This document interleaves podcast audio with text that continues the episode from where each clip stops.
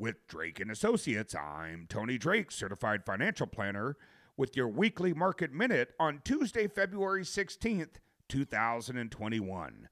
Markets were closed yesterday on Monday, but stock prices inched higher last week amid declining COVID nineteen cases, a pickup in vaccinations, and progress on a fiscal relief bill. The Dow Jones Industrial Average gained one percent, while the S and P five hundred rose one point two three percent and the NASDAQ climbed one point seven three percent.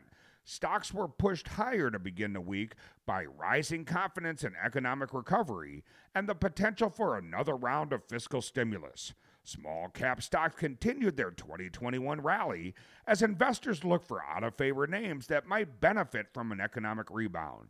Stocks traded in a tight range through the remainder of the week.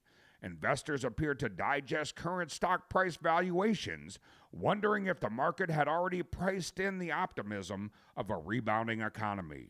On Wednesday, Fed Chair Powell gave reassurances that the Fed's rate policy would remain unchanged for the foreseeable future. Some fear that inflation may pick up with broader reopenings and additional fiscal stimulus. On Thursday and Friday, stocks drifted mostly higher in quiet trading, managing to set some new all-time highs.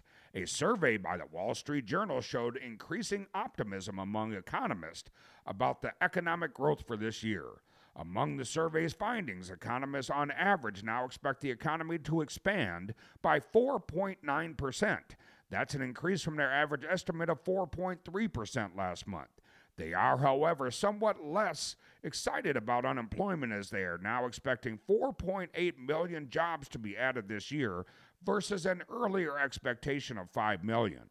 Economists are forecasting accelerating inflation as a consequence of economic growth and fiscal stimulus, but believe that there is only a seventeen point five percent probability of an economic downturn in the next twelve months, an improvement from its twenty-one point two percent risk estimate in January.